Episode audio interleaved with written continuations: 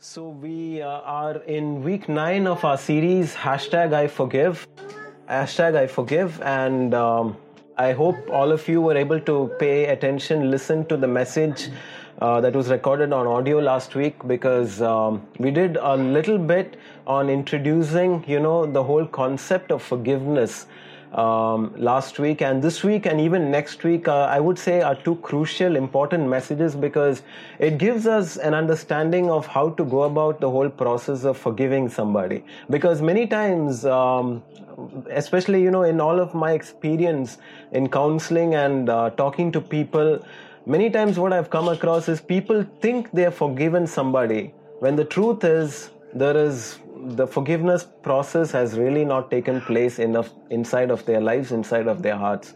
Okay, so in case you missed last week's message, the message is still there on the group. Okay, by God's grace, we've been able, also able to start a podcast. So everything, you know, whatever we've recorded so far has been put up on those podcasts. So you can go back, listen to any of those messages that you want to at any given point of time.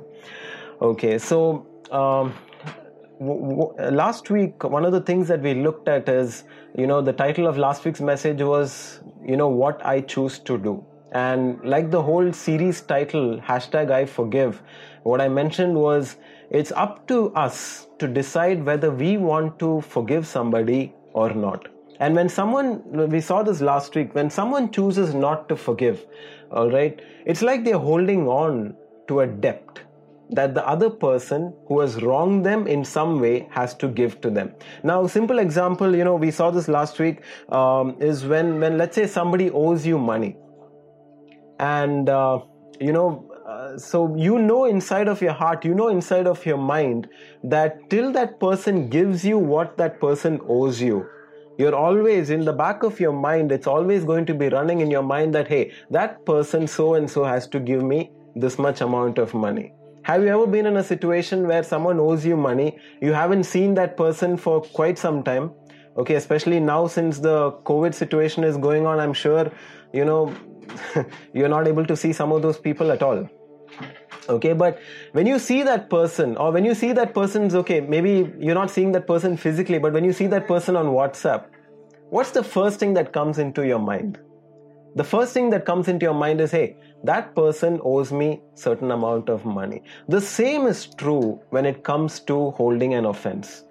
When when someone has offended us when someone has done something wrong they have said something you know that is very hurtful. We feel that that, that person owes us something and in fact, if you remember last week, we looked at the story, the parable of the unforgiving servant. You know, what was the unforgiving servant telling about his fellow servant? He was saying, This person owes me this amount of money, and till that person gives me what that person owes me, I'm going to put him in prison. Isn't that true? Okay, the truth is now here's what I want us to understand, you know, about this whole uh, concept of forgiveness or the whole concept of holding on to an offense is that when we hold on, when we choose to hold on to the offense, when we choose to hold on to the hurt or the wrong that that person has done to us, the truth is that we are holding on to unfulfilled revenge. Now, um, I'll explain that in a moment, you know, what I meant by that. But if you think about our court system, our court system literally exists in any any part of the world not just in our country in india but in any part of the world. If you look at why the court system exists they basically exist to avenge the wronged or the injured parties. In other words you know here's what the here's what the our human courts are telling us. When a person has been hurt by one another human justice says they will stand trial for what they have done and pay for what they have done if they are found guilty isn't that what our court says? In other words, you know, here's what they're saying. If you have been wronged by somebody, we're going to try them in the court of the law. And if they are found guilty, they will have to pay a compensation or pay a penalty for the wrongs that they have committed. Now, um, it's easy to you know it's easy to think that okay uh, that yeah you know I, I deserve justice. I was wronged. You know this person did so and so to me. This person said so, such and such a thing about me. Okay in the court of law it's important you know and we cry out for justice. We say that i deserve the justice you know for the wrongs that they have done to me. But, church, I want us to listen to this. That whole concept of seeking after justice, I'm not saying it's a wrong thing okay? Especially when um, you know when you think about um, when someone has offended you in some way by the actions that they have done to you or by the words that they have spoken to you. When god looks at it when we seek after them and when we say that you know they have to pay for what they have done to me that is not the way that god actually looks at us. And that is not the way if you're a christ follower god doesn't expect you to respond in that way um, this is what uh, you know Paul writes to the Roman church. Uh, the book of Romans, chapter 12, verse 19. Romans chapter 12, verse 19. This is what he writes. He writes, Beloved, do not avenge yourselves. You remember Avengers? Okay, uh, you know, Avengers is a great movie. I'm a big fan of the Avengers movie. Okay, I've seen every one of them, but God doesn't expect you to avenge, you know, for the wrongs that has been done to you. Beloved, do not avenge yourselves, is what Paul writes to the Roman church, but rather give place to wrath, for it is written, Vengeance is mine, I will repay, says the Lord. Now, here's what we must understand. God does not expect, Romans 12 19 is that uh, verse, okay? God does not expect us to avenge ourselves. Okay, so the whole concept of the movie Avengers all right? Going behind making the people who have done wrong to you pay for what they have done to you. That concept is not something god expects us to follow. And but many times you know human instinct okay human nature you know when someone has done something wrong to us our nature or the thing that you know really builds up on the inside of us our desire is to basically seek out to plan out and somehow carry out a form of revenge or a form of avenging that you know the person who has done this wrong to us must pay you know a price for what they have done to us now, here's what we must understand. Every time our mind works that way, every time we think that, you know, they need to pay something for the wrong that they have committed towards me, we are actually setting ourselves to be the judge. Okay, this is what James writes to the church. James chapter 4, verse 12, and James chapter 5, verse 9. I've clubbed two verses there. It says, This is what James says there is only one lawgiver who is able to save and to destroy. Who are you to judge another? Do not grumble against one another, brothers, lest you be condemned. Behold, the judge is standing at the door. That's James chapter 4, verse 12, and James chapter 5, verse 9. What is he saying? God is the judge. God is watching. He is the one who will pass a righteous judgment and he will repay according to righteousness now here's here's something you know that maybe we don't we don't accept or maybe you know it's very difficult for us to really buy into.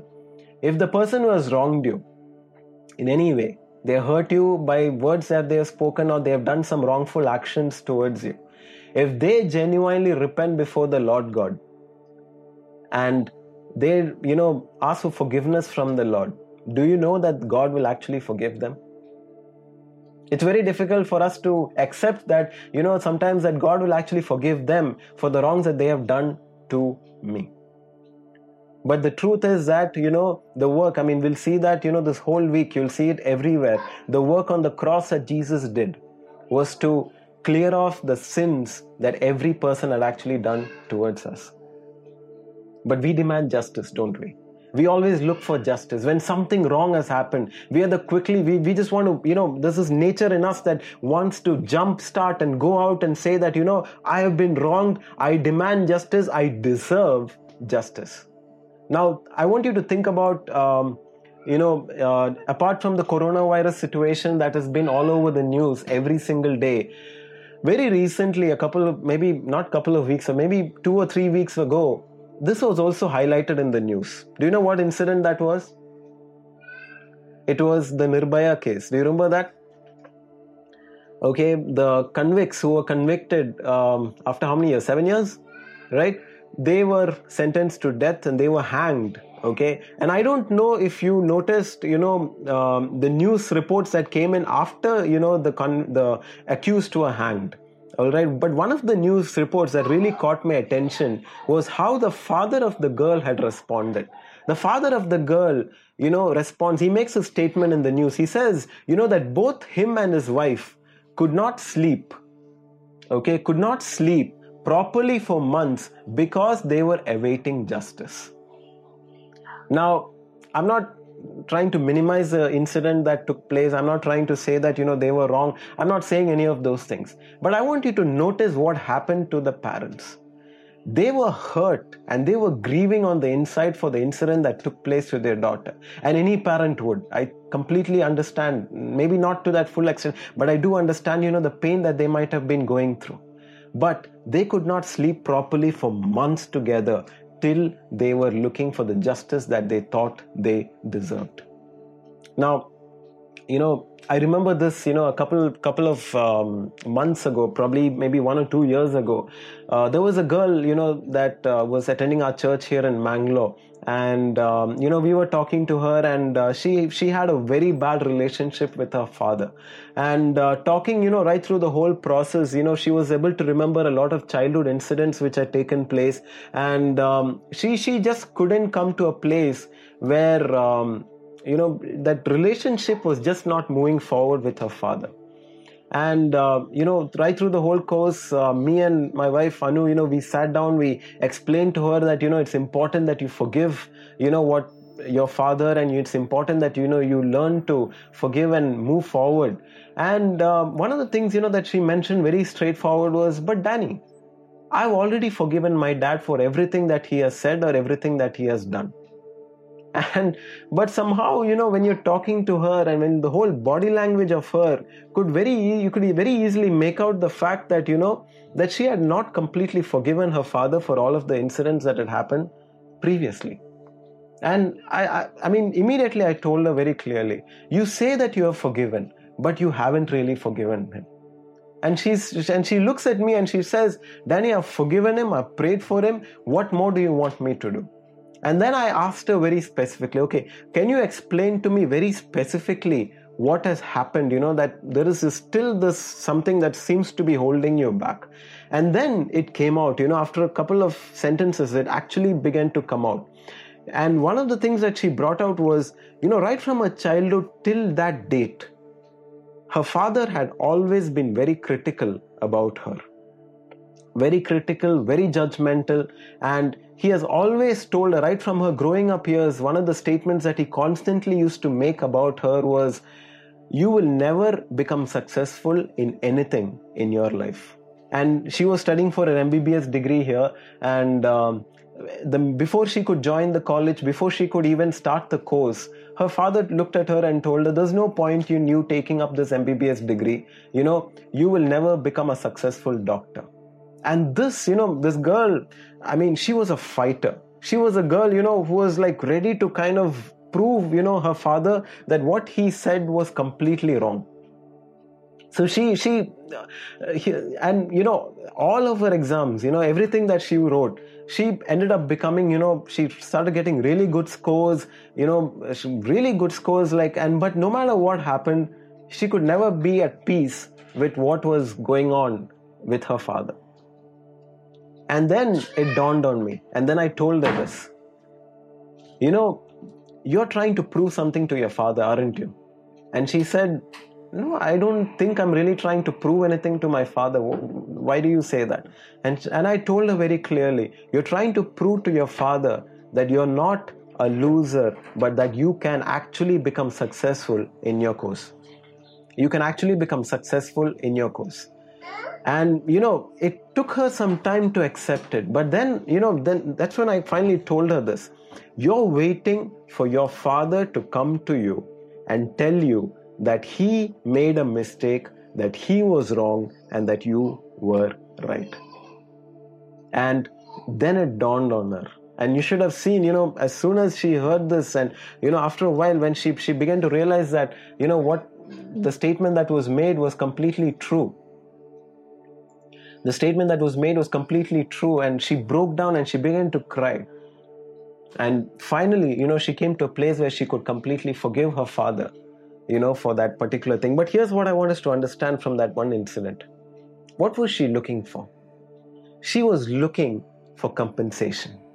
She was looking for her right to a claim when she said that, you know, when her father made a statement like that, she wanted her father to come back and tell her that he was made a mistake, that he was sorry for the mistake that he made. And she could not find peace with herself because of this particular incident. What am I trying to say? Many of us, you know, we don't realize this we think, you know, when we think of revenge, immediately our mind runs off to a movie situation where someone kills somebody of you and then you have to go and kill that person back. And that's not what I'm talking about and this is how somehow you know when and I've, I've noticed this you know many times we don't realize this but the enemy has actually deceived us you know into thinking that you know we have forgiven the person we have let the person go everything is fine. But inside of inside we're still longing for we're still looking for you know an apology. We're still looking for that person to come back and pay a price or make a compensation for the wrongs that that person had actually committed. I'll get into that a little more little later. But here's what i want us to think about what do you think Jesus did? You know, this coming Good Friday, this coming Easter, the whole, you know, the concept of the resurrection and everything that, you know, that we're going to be looking at this coming week. Here's what I want us to understand about Jesus. If Jesus had waited for us to come to him and apologize, saying that we were wrong and that God was right, do you think, you know, he could have forgiven us from the cross? Here's what I want us to understand Jesus did not wait for us to come to Him and say that we were sorry for what we did. But He took the first step. He took the first step. And you know, in fact, if you remember the prayer that He made, okay, you read that in Luke chapter 23, verse 34 Father, forgive them, for they do not know what they do. He paid the first price. He said, I'm going to do the first thing that needs to be done Okay, and God sent His Son, His only Son, to die on the cross for our sins. So that now, if you accept Him as your personal Savior, and if you believe, and if you confess, and you, you know, forgive, ask for forgiveness, He's going to forgive. But who took the first step? I want us to remember this. Jesus took the first step. He didn't wait, you know, for, okay, let everyone say that they're sorry, and then I'll think of, you know, an atonement, and then I'll think of, you know, the whole forgiveness part of it. No, no, no. He said, you know, you're forgiven all you have to do is accept you know the fact that i've already forgiven you. But we don't we sometimes you know for us it is a difficult concept to this i don't know if any one of you have heard this. Some people you know when you say that you know you need to forgive that person you know what they say? Let them come and tell me sorry first then i'll think of forgiving them. There are people who say that. There are people who think that you know um, they need to come and tell me sorry. I didn't do anything wrong they are the ones who committed something. They are this, okay, from my part, I have forgiven, they'll tell you. But you can see in their body language, you can see in their actions, you can see in the way they speak the words that they're still holding on to that grudge, they're still holding on to that form of unforgiveness. Now, here's what, you know, that here's something that I want us to look at. Um, Jesus often, you know, when you read through God's word, one of the things that Jesus compares our hearts is to that of soil. And we all know this to be true. Only what is planted in the soil will grow. Am I right? If you don't plant something in the soil, that will not grow. For example, if you're planting apple seeds, what are you going to get back? You're going to get an apple fruit. And you're not going to get just one fruit, you're going to get multiple number of fruits. All right? And the truth is, you know, here's what I want us to understand about forgiveness and unforgiveness or bitterness. You know, when we plant unforgiveness, when we plant offense and when we plant seeds of you know what the depth or we we plant you know things when we feel that you know we need to be compensated or i deserve justice you know for the wrong that i have gone through. What will grow in our hearts is what is written in the in the word of god as the root of bitterness. Root of bitterness Okay, now bitterness, okay, one man of God puts it this way, and I like the way that he puts it.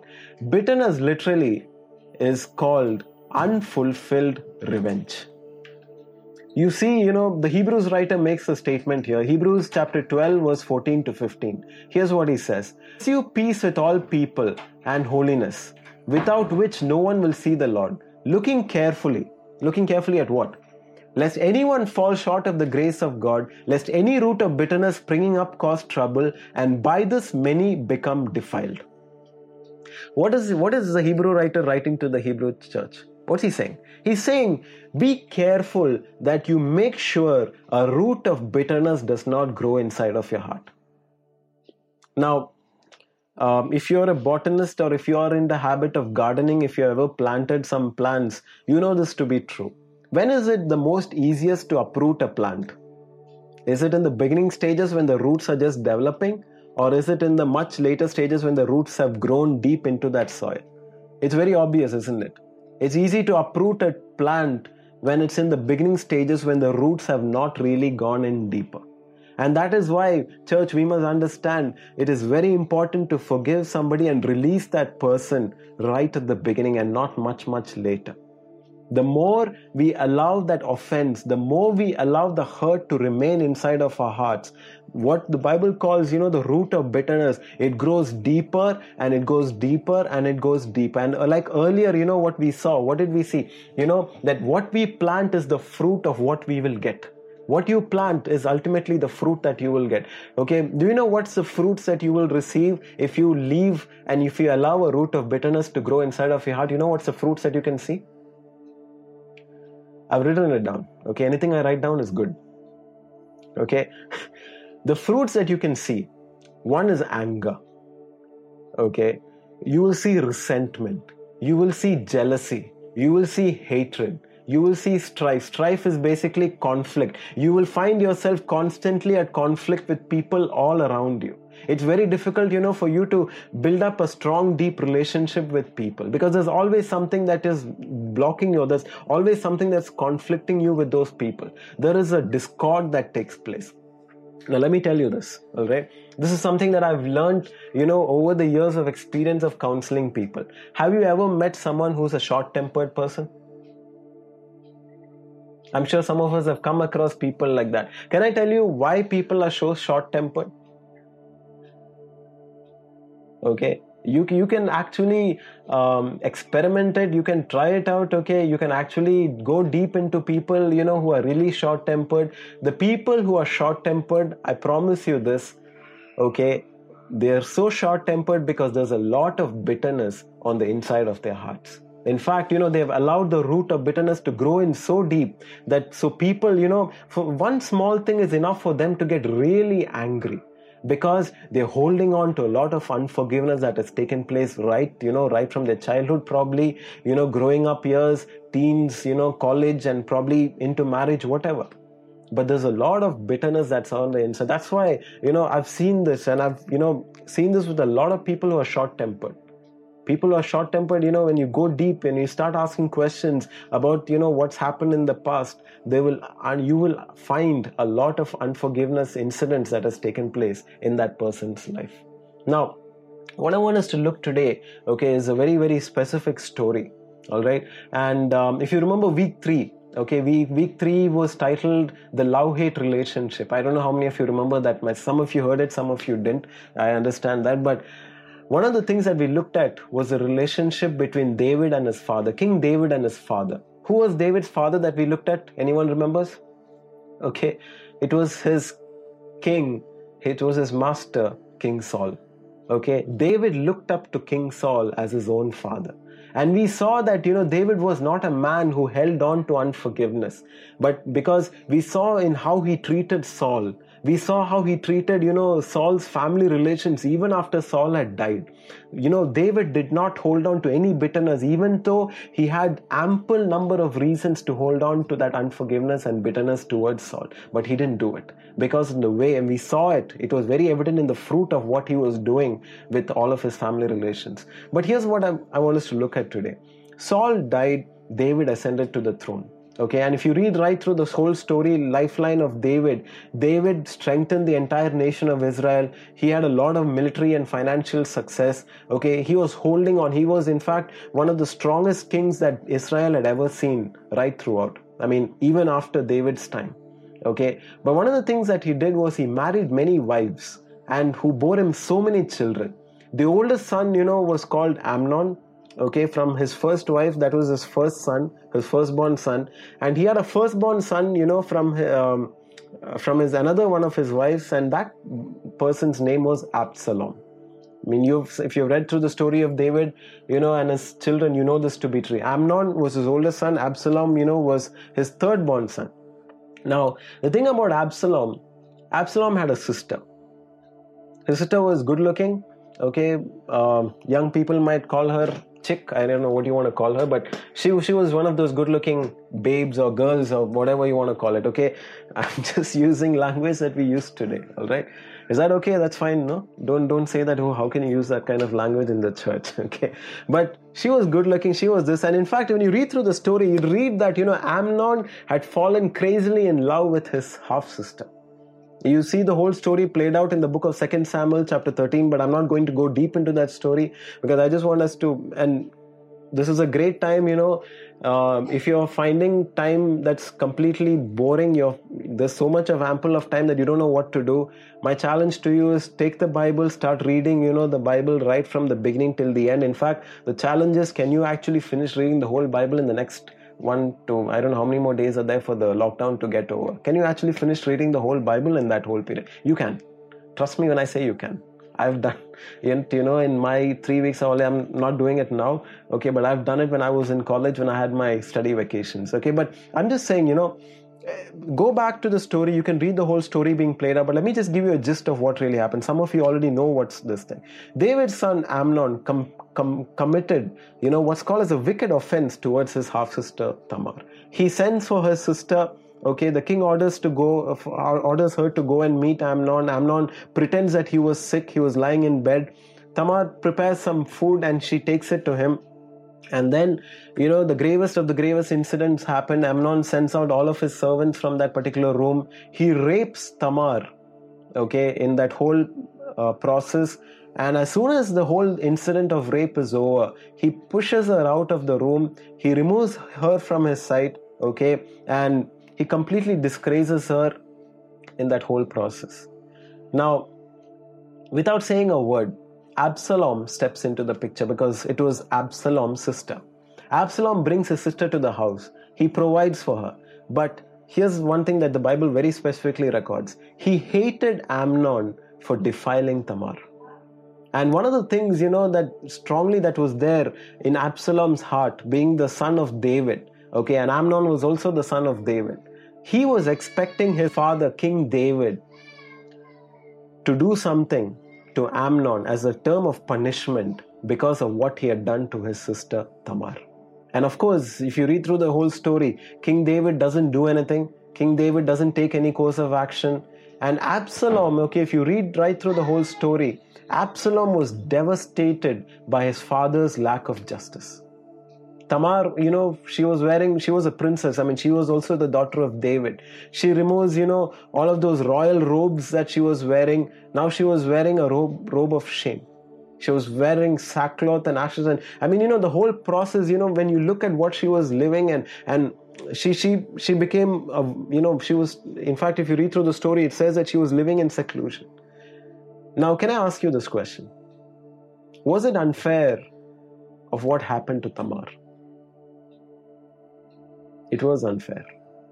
Because Tamar went into Amnon's room simply because the king had told her to go. And when she went in there, she experienced the most horrible incidents that could ever happen to a girl. Her life was over when it looked like the man who did it to her was living as if nothing had happened. I don't know if anyone of us can understand, you know, the, the, the place where Tamar is. I know some of us have understood that point. Some of us have been there also, I understand that. But Tamar was going through that whole thing. And there was a man, Absalom, her brother, who was standing right by the sidelines and looking at, you know, the grief that his sister was carrying. And nothing was going on. Amnon was walking free. Amnon was doing what he continued to do. Nothing in the, his own father never took any course of action, you know, to protect Tamar or to take care of Tamar. Nothing. Absalom was boiling with anger on the inside. Now, when you go further through the story, okay, Absalom actually waited for one year, but David did nothing. Absalom was offended by his father. I want us to understand Absalom was offended by David. He hated his brother Amnon, okay, and almost two years took past, you know, right after this whole incident. And I'm thinking, you know, right through this whole two years, Absalom is holding on to this offense right throughout the whole time. Now, Absalom was a very good looking person. In fact, you know, they say that he would have been an ideal next king. but this offense you know that he had towards his brother amnon was so strong and he was you know boiling with rage and it came to pass after almost 2 years. And you know he threw a feast you know for all the king's son. Amnon was specifically invited you know to come for this feast. Amnon did not suspect you know that anything is going to happen. And in that whole feast what had happened? If you read through the story absalom came into a position where he actually killed amnon for what he had done to his sister. But now, if you look at it, do you think Absalom would have thought to himself, ah, now justice is served? Now we need to understand, Absalom was not just offended by Amnon, he was also offended by his own father David. He was offended at Amnon for the rape that he committed towards his sister. He was offended by his father David. Why? because David did not do anything as a father should have truly done to have a course of action. But it's been two years now. I want us to understand this. Absalom's thoughts were poisoned with bitterness. You know, we just read in the book of Hebrews what happens if you hold on to offense for too long, a root of bitterness starts growing in deeper and deeper and deeper. And what's the fruit that comes out? Anger, resentment, hatred, and I'm telling you, when you read, you know, right through Absalom's story, you can read, you know, many of these emotions that are being displayed in Absalom. And I'm thinking, you know, I've, again, you know, you know me, I like to imagine, you know, what Absalom is going through. So I've written down what Absalom might have felt, okay? Here's what I'm thinking, okay? This is what probably Absalom was thinking to himself. You know, everybody, all of the people, all of the subjects, Israel people, all of them are looking at my father as some great king. Okay, only I know what my father is like. He's a self seeking man. Okay, and anything and everything he uses God as the banner. He says, "Ah, God is this, God is that." He, God is just a mask that he's wearing to cover up his own, you know, self self centeredness. In fact, you know, I think um, when I look back at my own father's life, he committed adultery with the wife of one of his most loyal men.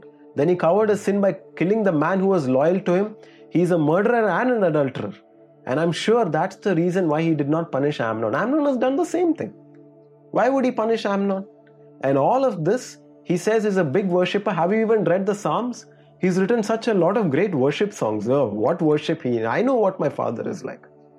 And I'm thinking maybe this is what is running to Absalom's mind because he's so burdened and he's so not just not burdened, he's so poisoned, you know, by the bitterness that he's carrying for the fact that, you know, David did not do anything towards Amnon when he should have punished him for what he did. He didn't do anything. Absalom, you know, if you read through the further story, Absalom stays in a place called Geshur. Okay, he stays in that place for three years. And David, here's what you should look at, you know, after Amnon had been killed, okay, David was really grieving. And David had been comforted over the death of his son Amnon okay and um, absalom ran away to geshur he was hiding in geshur but david none you know in this whole 3 year period he had never called absalom to come back to meet him face to face two more years went by and finally you know david returns absalom to favor and grants him you know all the privileges again. So how many years has it been? 3 plus 2 5 years. Okay? Another 2 years where you know nothing had happened and he took two years to kill. So how many period of years is that? It's like almost five plus two. It's almost seven years. I want us to understand absalom is carrying this offense of what david did not do as a compensation inside of his heart.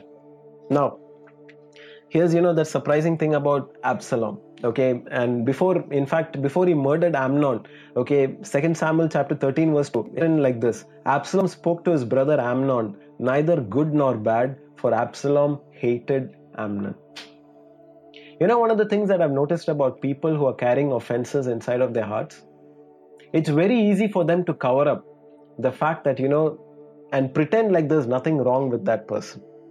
You know, when, when someone, I mean, this is why I wish, you know, I was with, with you all. Okay. Okay. I'm sorry. I'm sharing my screen there.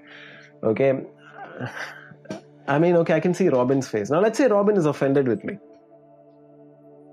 Okay, Robin, you're the example for today. Is that okay? Okay, show me a thumbs up, yeah. There's no thumbs up. Okay, fine, thumbs up, yeah. No problem, no problem. Yeah, fine. So let's say Robin is offended at me.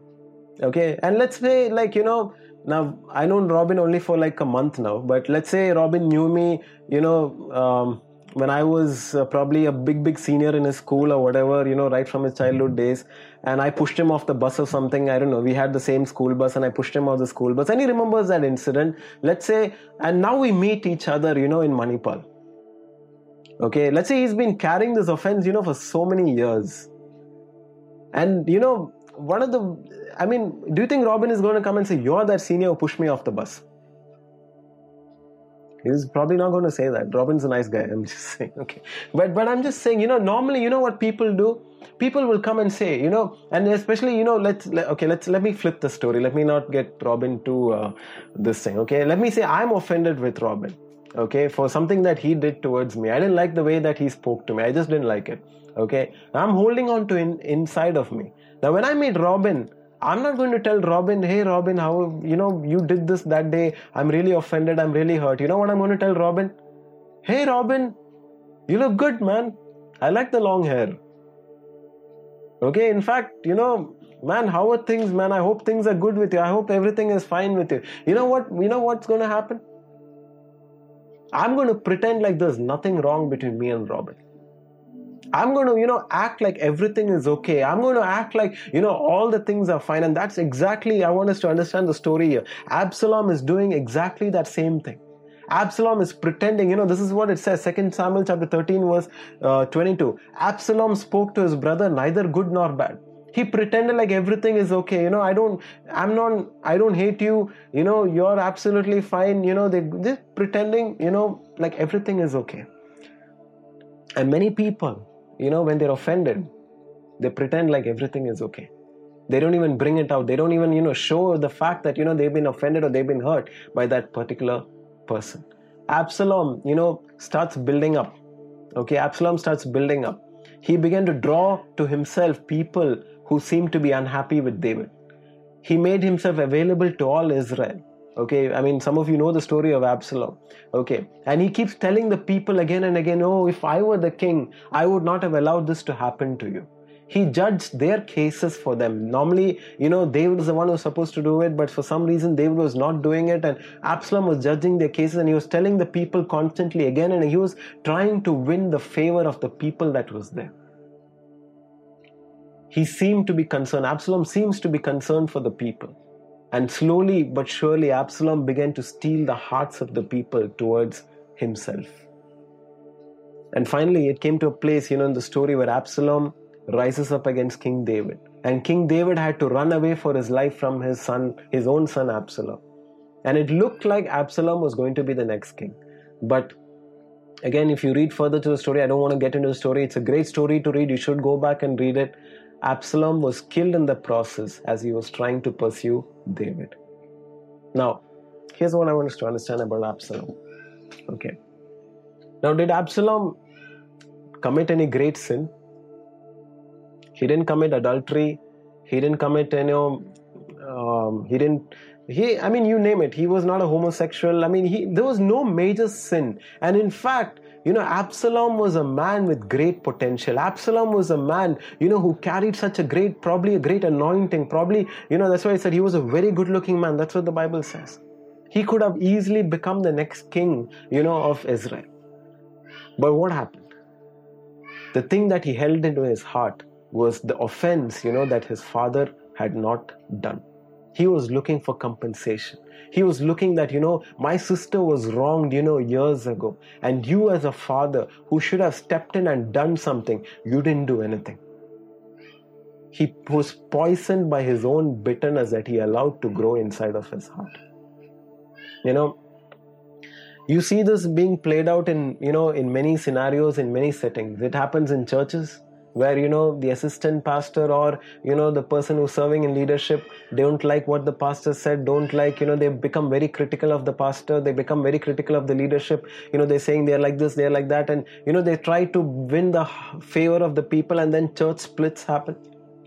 Okay? You see this happen in companies in workplaces where you know someone is upset with the boss and they try to you know catch co-workers and they try to build them up okay? And then they say you know let's push the boss out of the company Incidents happen like this all the time.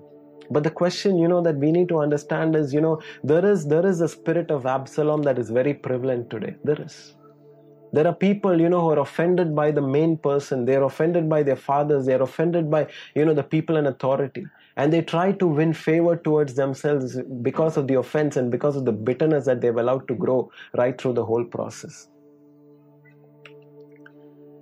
But here's what here's what he says you know like the hebrew writer says let's not allow a root of bitterness to grow inside of us. And this is why it's important for us to understand.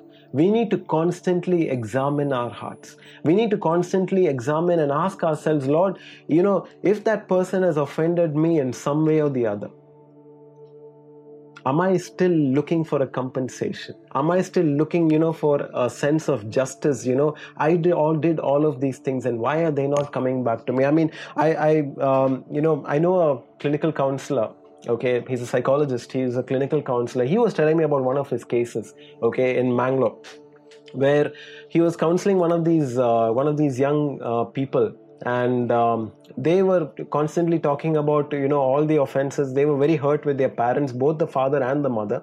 And you know this person was going on and on about how the father and the mother did this and said that and all of those things. And finally you know he, the counselor friend of mine he asked that person what do you want from your parents?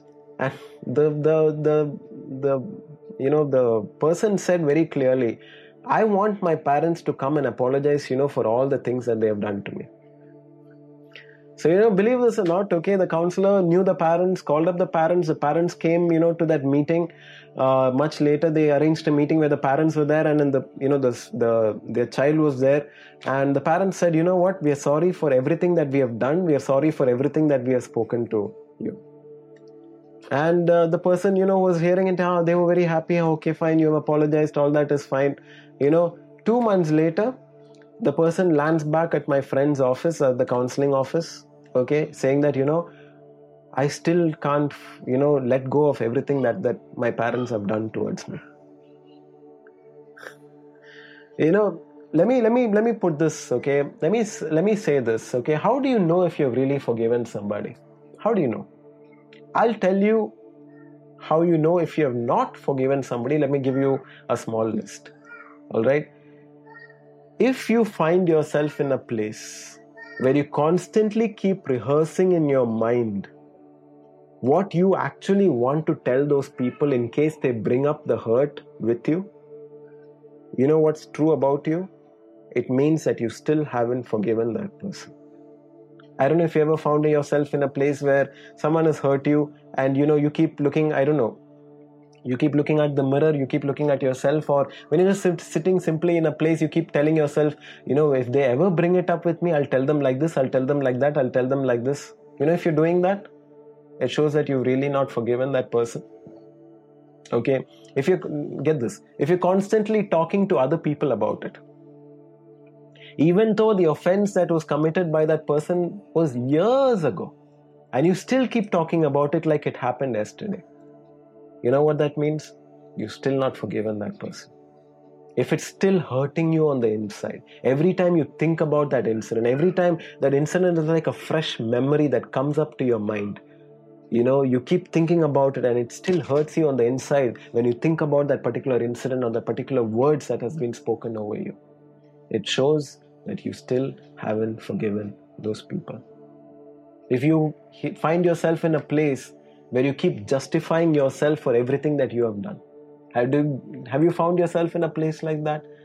If you justify, you know, for incidents probably that has happened, you know, 10, 15 years back, shows that you still haven't forgiven that person. Now, here's what we must remember vengeance belongs to the Lord. We just read that. It's not up to us to take matters into our own hands and say, I demand justice. Don't you think I deserve justice? You know, something that happened to me should not have happened to anybody. And it's true. When you look at it, you know, it's absolutely true, you know, in all of the statements that we make when we make statements like that. But when we look to the Lord and when we say that God is my judge, I'm going to look to the Lord for justice. I'm going to look to the Lord, you know, for let Him take care of everything that has taken place. You know, even in that incident which I just mentioned about, you know, that that that child seeking an apology from their parents. Their parents came and apologized, but still that person could not let go. You know what that shows? That shows that, you know, the compensation that you receive, you know, for the wrongs that you have done will not satisfy you. It will never satisfy you.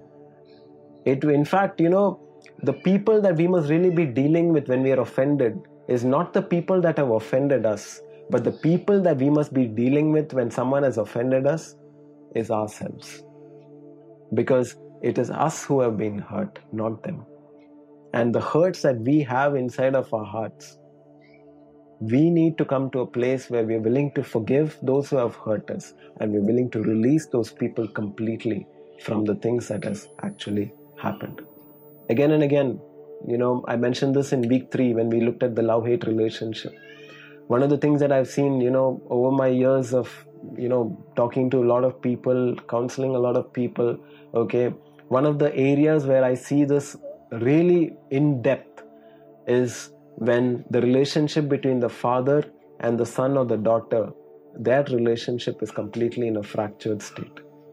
And many times you know people don't admit it. People don't say that you know i'm fine. I've let go. You know i don't have anything towards my parents. I don't have anything towards my dad okay and we you know that okay man it makes sense you know what they're saying. But the truth is if they're constantly rehearsing in their minds what they need to tell their parents you know are we thinking again and again about those hurts? You know that day he made a statement like this. And we keep you know you know what's the funny part? Some people can even remember the date can remember the time very specifically this date you did this this time you did this you know we were at this particular spot when you actually made this statement and I actually did this. I remember one of the girls you know who had come to our house and we were talking to her you know you could sense there was a lot of bitterness that was there on the inside. And I told her very clearly I want you to take a sheet of paper and I want you to write down the list of names of people that you think has hurt you you know how many number of people she had you know when she came back to us the second time? She had over 135 people on that list of people who had hurt her. She could remember every incident like it happened yesterday. So we're talking about 135 and more incidents that took place in her life.